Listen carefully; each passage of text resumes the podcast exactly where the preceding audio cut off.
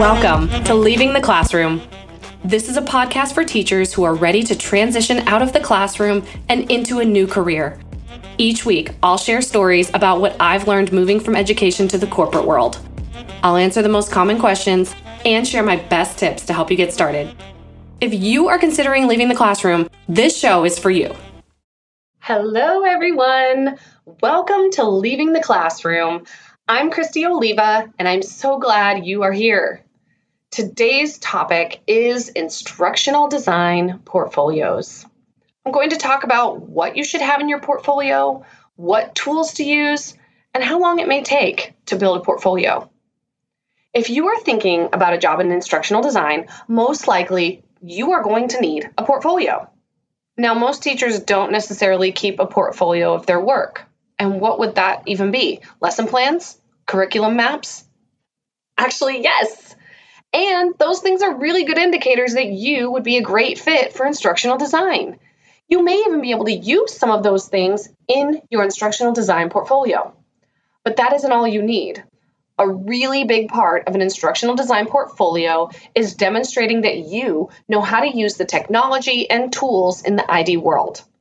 It can show your depth of knowledge in adult learning theory and how you apply that knowledge to building effective learning solutions. So let's talk about what exactly your portfolio should look like and what it should have in it. Your portfolio does not have to be housed on a website, but I personally think it looks better and it helps you tell a story with the assets you have built. Building a website is also a valuable way to build another skill that you may not already have and to learn new technology. If you do choose to house your portfolio on a website, the simpler the better to start. In IDOL Courses Academy, we recommend starting simple with a Google site. They are easy, intuitive, and allow you to get something up and running really quickly. Like I'm talking within a couple hours. With that simplicity means that there are limitations in what you can do.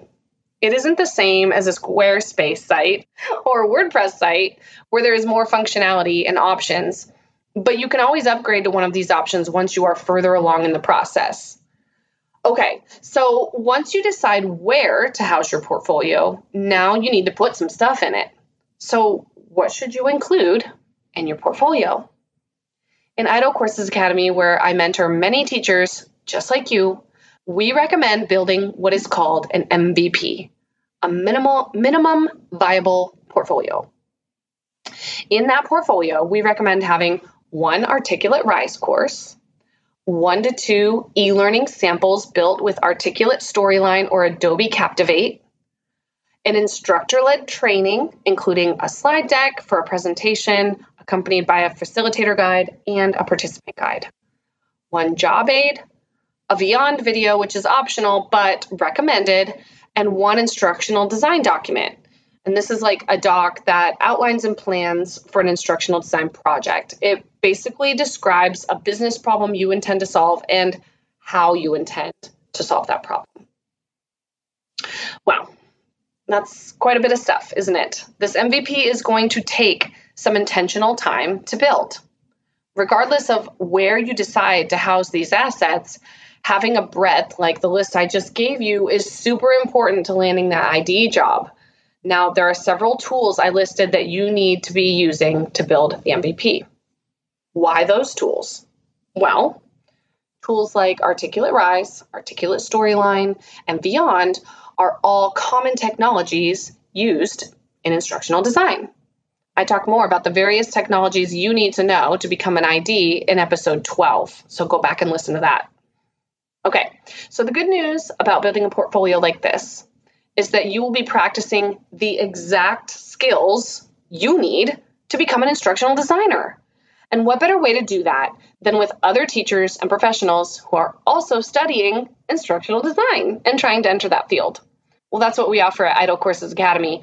We have thousands of members who are working toward the same goal, along with mentors and coach coaches who give you guidance and feedback along the way. You do not have to do this alone.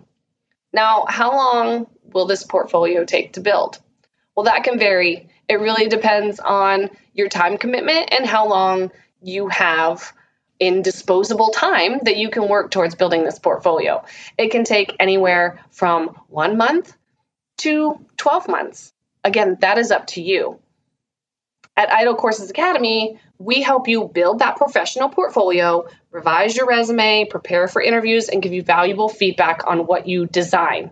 We have a cohort style where people are going through the same steps at the same time, attending the same mentor sessions. They form collaborative groups to help each other, and you get real time feedback on anything that you post in our network.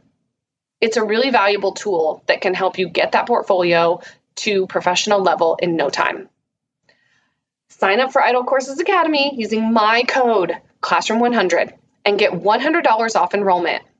It's time to take control and make the career change that will change your life. It changed mine.